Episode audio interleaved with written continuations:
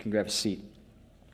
Uh, so, if you've been in this ministry for any length of time, uh, you likely know that I have this deep and abiding fondness for old dead theologians.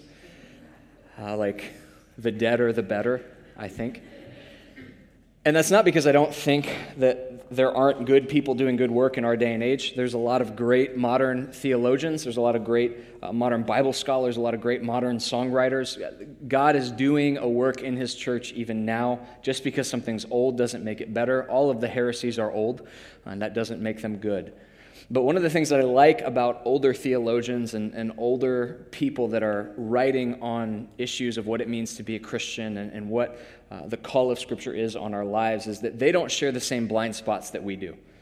Uh, you may or may not recognize this, but by virtue of being born in this particular wing of the world, you have blind spots uh, there are things that you will never see, no matter, that, no matter how close they are to you, no matter how in front of you they may be, because you've been conditioned by virtue of your place in the world to not notice them.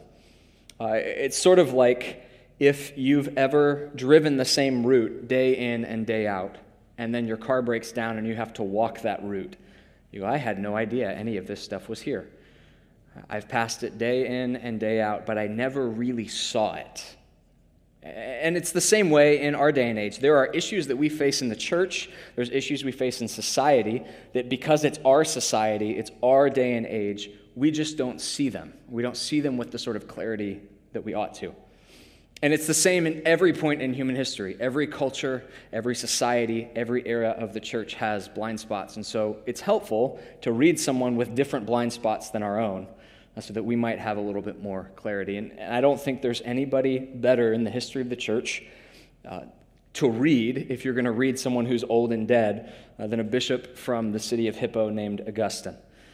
Uh, Augustine was a bishop in North Africa, and he's considered to be one of the greatest theologians in the history of Christianity. But Augustine did not start out a bishop. He didn't really even start out a Christian. I guess nobody starts out a Christian. Uh, but Augustine was born into a home uh, with a father who was a pagan uh, and a mother who was a devout Christian, woman named Monica. And very shortly into his life, Augustine decided that he wanted nothing to do with Christianity. He wanted nothing to do with the faith of his mother. He didn't really want anything to do with the faith of his father either. Uh, Augustine wanted to do his own thing. And so he sort of launched himself headfirst into this life of debauchery. Augustine loved food, which makes him resonate with me. Uh, Augustine loved alcohol, which straight edge, no way. Um, but Jesus wasn't straight edge, so I get that. Uh, and Augustine loved sex. And so Augustine, by modern standards, probably had an eating disorder, probably was an alcoholic, and probably was a sex addict. Uh, but coupled with those loves and those drives, Augustine was a brilliant philosopher. So he was a professor, eating disorder, alcoholic, sex addict. And he actually, during the course of about 20 years after he left his mother's home, uh, joined multiple cults. So now we have a college professor, cultist, food addict, alcoholic, sex addict. Augustine went through radical transformations in his life, all the while thinking Christianity is not plausible, it does not make sense, it's entirely ridiculous. Until he met another bishop named Ambrose. And Ambrose was the intellectual Christian that Augustine needed to begin to think maybe my mom was onto something. But Augustine accepted Christianity intellectually far before he ever would have considered himself a Christian. Because Augustine loved food and alcohol and sex way more than he loved the idea of Christianity, which he intellectually could accept was probably true. So, Augustine, in his biography, records this prayer that he would pray to God, where he would say, God, deliver me from my vices, just not today. And ultimately, Augustine was not moved to become a Christian by what he knew. He knew for months upon months upon months that the gospel was probably true, but his loves were elsewhere. He wasn't willing to change. It wasn't until uh, the breaking point that he experienced under a fig tree uh, when finally the levee breaks in Augustine's life, and he doesn't simply know that the gospel is true intellectually, but now he loves the God of the gospel and longs to follow him. And he never forgets throughout his life the power that love has to drive someone to act. in a way that intelligence doesn't. So, one of the, the great insights of Augustine, one of the things that, that he understands that we fail to recognize is we don't often do what we know, we do instead what we love, sometimes in direct contradiction to what we know is true. He writes a book uh, right after the fall of the Roman Empire. This interesting thing had happened where Christians had equated the nation that they were living in with God's chosen nation. Does that sound familiar? And then the Roman Empire fell and they said, God's country is gone. Oh no what's going to happen to the kingdom of God. And Augustine writes what's called the city of God, and he says, You've got this totally wrong. From the garden on, metaphorically speaking, there have always been two kingdoms. There's been the kingdom of man, kingdom of man that's interested in itself, in propagating its ideas and its ideals. And then there's the kingdom of God. And what marks the two kingdoms is not first and foremost their beliefs, it's their loves. The kingdom of man is marked by love of self, uh, love of things, uh, love of self preservation. The kingdom of God is marked by love of the triune God and being loved by God because he understands again this truth. We don't do what we know, we do what we love. But we talk like we do what we know. Like, I don't know if you've ever watched one of your friends make a really stupid decision. Uh, I know you've done that. But I wonder if you've ever commented on that stupid decision. He should know better. The fact is, he probably does know better. It's rare that someone makes a stupid decision that they don't know that they shouldn't make. It's just that they want with all of their heart to make it. Uh, not, not to drive this too close to home, but it's the reason why you've gotten back together with your ex 45 times. Right? It's not because you don't know that they're a turd. You do. You know full well how terrible they are. But you love that turd, and you're going to keep doing not what you know, but what you love.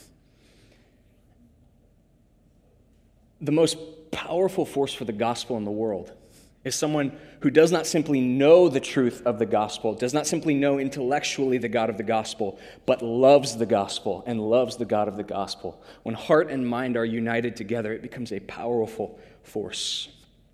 But when our loves drift to darkness, it doesn't so much matter what you know, you'll do what you love. And when our loves are wrong, when we love the wrong things, we're, we're capable of terrible things. We're in the book of First Kings. And in chapter 3, something is said of Solomon that is never said of anybody else in the Old Testament. In chapter 3, it is said of Solomon, Solomon loved the Lord. And for all of the great figures in the Old Testament, all of, the, all of the incredible characters who've, who've lived these godly lives, Solomon is the only one of whom it is said, he loved the Lord. But by chapter 11, our text for the evening, something has changed. Let me read it for us. Would you hear the word of God with me? Chapter 11 of 1 Kings, verses 1 through 9. Now, King Solomon loved many foreign women, along with the daughter of Pharaoh Moabite, Ammonite, Edomite, Sidonian, and Hittite women, from the nations concerning which the Lord said to the people of Israel, You shall not enter into marriage with them neither shall they with you, for surely they will turn away your heart after their gods. Solomon clung to these in love. He had 700 wives, princesses, and 300 concubines. His wives turned away his heart. For when Solomon was old, his wives turned away his heart after other gods, and his heart was not wholly true to the Lord his God, as was the heart of David his father. For Solomon went after Ashtoreth, the goddess of the Sidonians, after Milcom, the abomination of the Ammonites. So Solomon did what was evil in the sight of the Lord and did not wholly follow the Lord as David his father had done. Then Solomon built a high place for Chemosh, the abomination of Moab, and for Moloch, the abomination of the Ammonites, on the mountain east of Jerusalem. And so he did for all his foreign wives, who made offerings and sacrificed to their gods. We're jumping back into 1 Kings after a couple weeks off and I mentioned in, our last sort of installment of this series that by chapter 10, an awful lot of time has passed between the events of chapter 1. Like the inclination for us in reading the Bible is to think that it maybe takes 10 times the length of time that it took for us to read the text out loud. So it takes you like maybe 45 minutes to read the first 10 chapters of 1 Kings, and you go, ah, it's probably a couple weeks' time, a couple months' time has passed. But the Bible telescopes time. It tells long sequences of events in very short bursts. So, what we see at the beginning of chapter 9 is it's been 20 years in the life of Solomon between chapter 1 and chapter 9. Solomon is a long way uh, from the boy who sat in his father's throne room as David takes his last breaths. And it's likely probably been another 10 or 15 years between chapter 9 and chapter 11 because we're told that everything that just happened and what we read, this happens when Solomon is an old man 50, 60, 70, who knows? Solomon has grown in years and he's also grown in marital partners by about 700, which is insane. But it's important to recognize that Solomon's marrying of all of these foreign women is a violation of two commandments of God.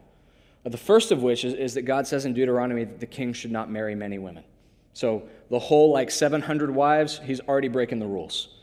But, but the other commandment in Deuteronomy is that the king should not marry foreign women, specifically of the tribes and the nations that are listed. And it's easy for us in our society to hear this and read into it our current national climate. Uh, because we're, we're post Jim Crow South, we're post racism. We're not post racism, but we're post slavery. We think of marriages between nations being forbidden as though this is done on ethnic grounds. Solomon can't marry people who are a different ethnicity than him. But that's not really what's, what's going on in the Bible. It's not that the women that Solomon marries are from other nations. That that causes it to be forbidden. It's that the women that Solomon marries worship other gods. That, that's what's at the heart of it. It's not that they're from a different country or a different culture, it's that they worship different gods. That's why the prohibition stands. And that's, that's rooted in something that I think is just profoundly true that we become like the people we marry. We take on the best and worst characteristics of those people. I can't speak from experience but I can speak from observation. I've got a lot of friends who I've known pre and post marriage. And as the years go on, they become like their spouse uh, in more ways than one. They, they don't like look like their spouse normally, but they begin to talk like their spouse. Uh, they begin to, to pick up some of the, the phrases, the way that, that their spouse talks. They pick up some of the idioms that they use. They, they pick up some of their spouse's anxieties. They begin to worry about the things that their spouse worries about. They, they pick up their spouse's passions. They begin to care about the things that their spouse cares about. Sometimes they pick up their spouse's politics, and other times they never do, and it's a perpetual war. But there is something about the covenant of marriage that unites two different people, and they begin to, to become alike. Solomon unites himself not to one person, but hundreds of people who worship hundreds of gods. And over the years, their gods become his gods. And it's likely that Solomon never stops worshiping Yahweh. He never stops worshiping the one true God, but he becomes a henotheist. That is to say, that he goes, Well, there's other gods out there, and I particularly like Yahweh, but Moloch seems all right by me too. And so he adds to the one true God an awful lot of other gods that he'll worship in addition.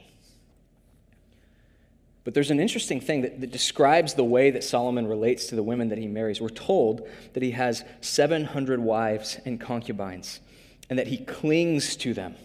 It's said in verse 2. He clings to them in love. It's interesting in the Old Testament, this phrase is not normally used to describe people's marital or romantic relationships. The, the phrase to cling to in the Old Testament almost always exclusively describes someone who has put their hope, their confidence, and derived uh, their joy from God. Like righteous people in the Old Testament are said to have clung to Yahweh, to, to cling to the one true God. That's what this term is used to describe more often than not. And it likely would have been true at some point in Solomon's life that it could be said Solomon clings to the Lord.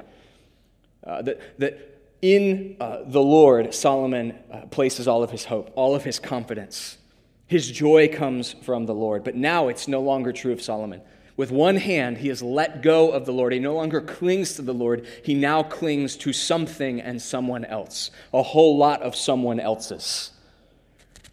And, and it's interesting to me that, that the way that God has designed the human heart is that whatever you cling to, whatever you place your hope in, whatever you derive your joy from, you will do anything to appease. So when Solomon clings to the Lord, Solomon walks in righteousness. Solomon is a good king. Solomon builds the temple, but Solomon has loosed his grip on the Lord. He clings now to his wives.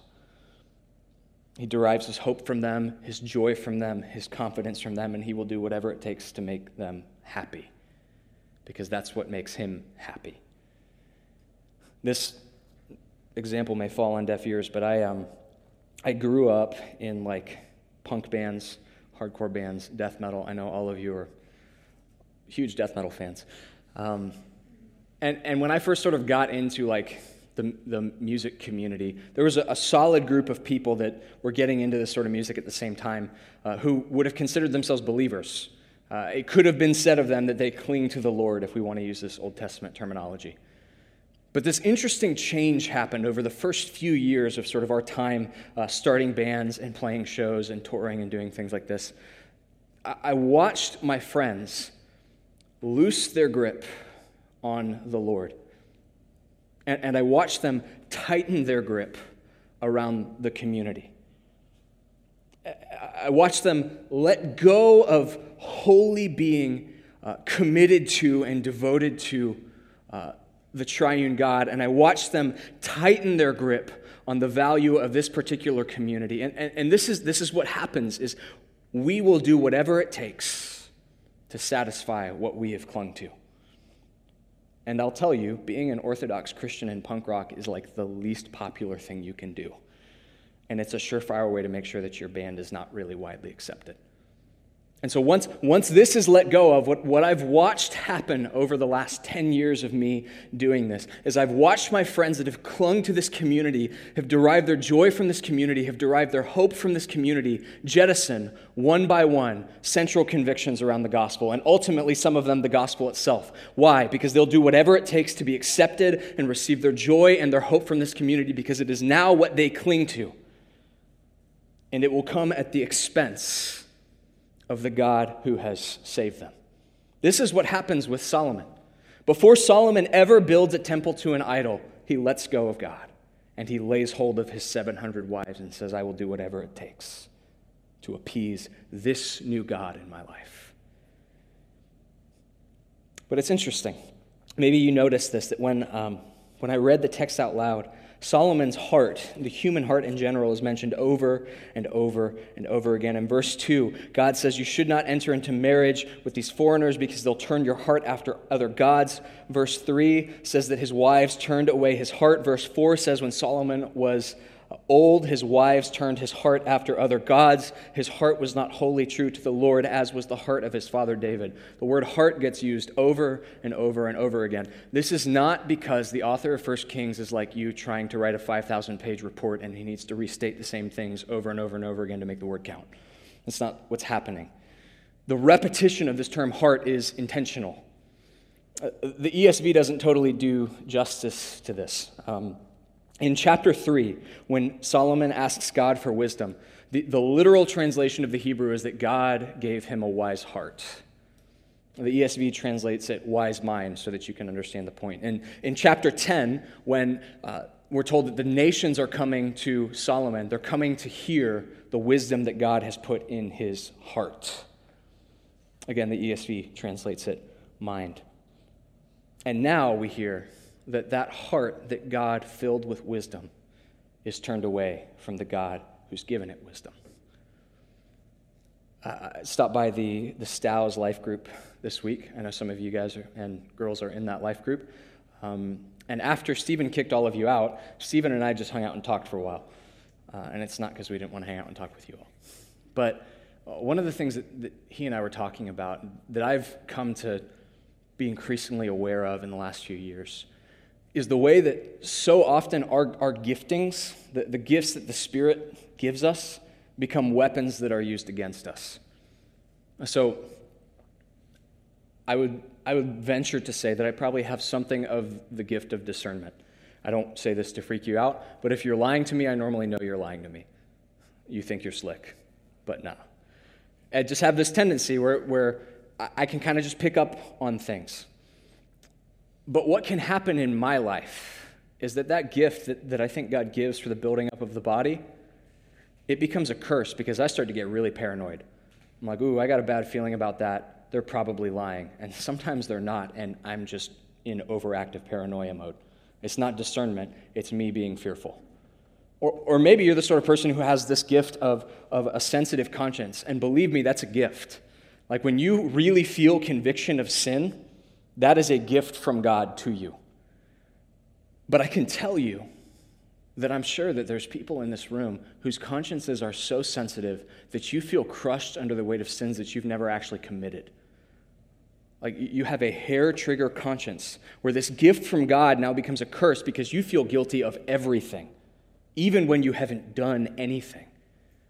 This gift that God gives becomes a curse.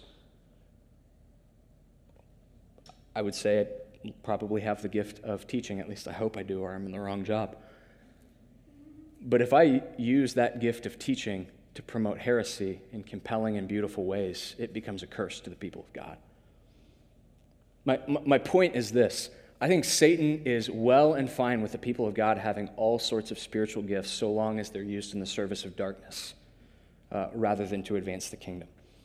We're never told at any point that Solomon's heart ceases to be wise. Solomon remains wise, but as his heart turns from the Lord, all of that wisdom is now used to construct temples for idols rather than temples for the one true God. Solomon's wisdom, which was given as a gift, becomes a curse, as is true with all of us in some ways. And Solomon constructs these temples, these high places, as the text calls it. He constructs them for uh, the gods of the uh, Ammonites. He constructs them for the gods of Moab. He constructs them for the gods of all of his 700 wives. But it's interesting again, this emphasis on the heart.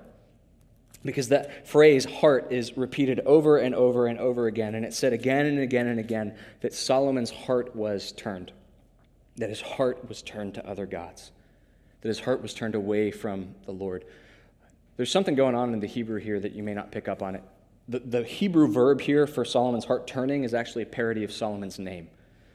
Um, this happens uh, in my circle of friends. We've got a friend named Rob who makes bad choices and consequently produces problems for himself. And so when he does that, we call his problems Roblums because he's initiated them. Um, this happens in my own life when I make bad choices and cause problems for myself. People call them travesties, right? Ha ha, it's so funny. Your name's Travis. You make bad choices. I'm not salty. Um, the, the point is, the name is parodied for, for, the purpose of kind of tying you into the bad choices you make. Um, Solomon's name is parodied here. That, that Solomon's name is sort of mocked every time it says that his heart turns away. Here's the point that the author is trying to make that when Solomon's heart turns from the Lord, he becomes a parody of himself. When, when Solomon's heart turns away from the one true God, he becomes something less than Solomon. He, he's no longer his namesake, he, become, he becomes a joke. And I realize, man, that there are, uh, I'm sure, people in this room who are all over the place spiritually, and, and all this talk about idolatry seems like wildly foreign to you. Like you haven't noticed any stone images that people are bowing down to on State Road 60. And so I, I, want us to understand here that, that all this talk about idols and idolatry in, in the Bible goes, it goes deeper than the worship of physical objects. Because, see, all of these idols that Solomon worships, they represent something. Ashtoreth, Ashtoreth is the god of sex and fertility. Moloch is the god of the stars. Mammon is the god of money. Right? These gods that are worshiped, they're worshiped because they theoretically can grant joy through the things they represent. Uh, the, the Bible doesn't see idolatry so much as us worshiping physical objects as it does us placing anything in the position which the one true God belongs. Placing anything as, as the source of our hope and our joy and our affection, uh, allowing anything to become the, the source of our delight. And, and in that sense, idolatry is pervasive in our culture, even if we're not building stone statues. We still have idols of sex and money and power. We have idols constructed in the image of our own happiness where we think that the highest good is that we would be happy no matter what it costs anyone else. We live in a culture of idolatry, even if we don't live in a culture of stone temples and statues. And the lie in our culture of idolatry is that in chasing after these other things, we're expressing ourselves. We're expressing our true self.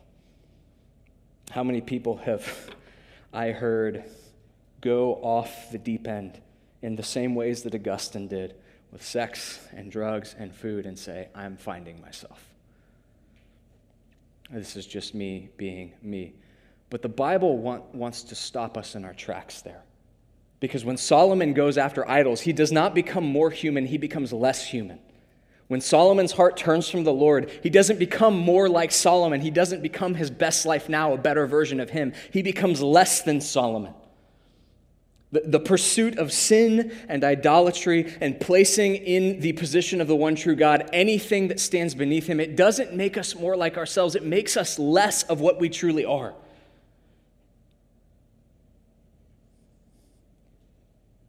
Solomon, in his heart, turns from the Lord, the source of his wisdom, and he somehow becomes less than himself, not more.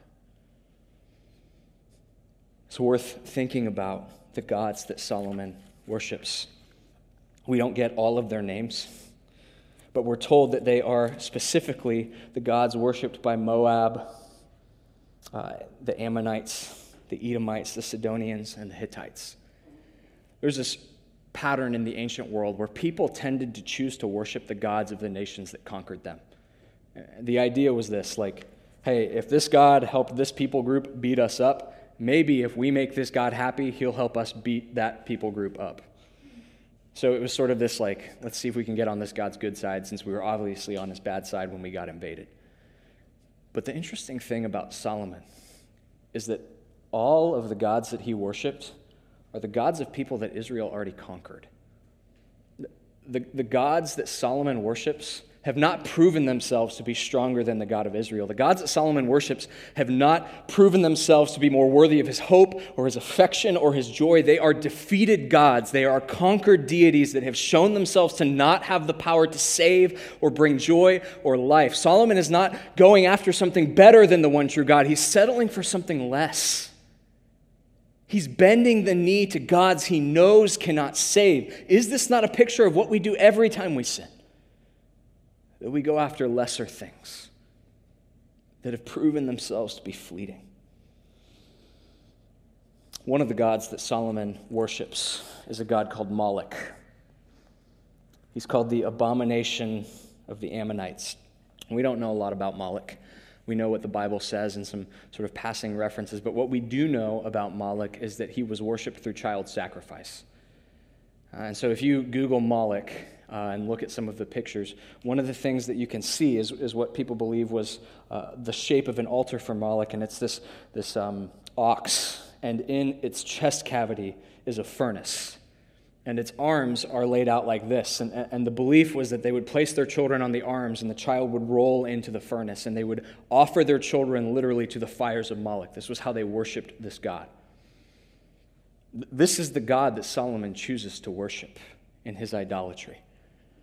Solomon builds a temple for Moloch, we're told at the end of our text, on the mountain east of Jerusalem, so that his wives, and maybe even Solomon himself, can go offer their children to this false God. That mountain east of Jerusalem is in full view of the temple that Solomon built for the Lord. So, so see the, the blasphemy here that is taking place. That in the full sight of this place that God Himself has chosen to dwell, Solomon builds an altar so that Israel can go offer their sons to a false God. It's, I mean, it's a horrific chapter of Scripture to see how far Solomon falls from chapter 3, someone who loved the Lord. But the temple, not the temple, but, but rather the mountain east of Jerusalem is mentioned again in Scripture. Actually, it's mentioned several times again in Scripture. The mountain east of Jerusalem by New Testament times has come to be called the Mount of Olives. And the Mount of Olives appears in all of the Gospels because it's the mountain that Jesus ascends on the night when he's betrayed.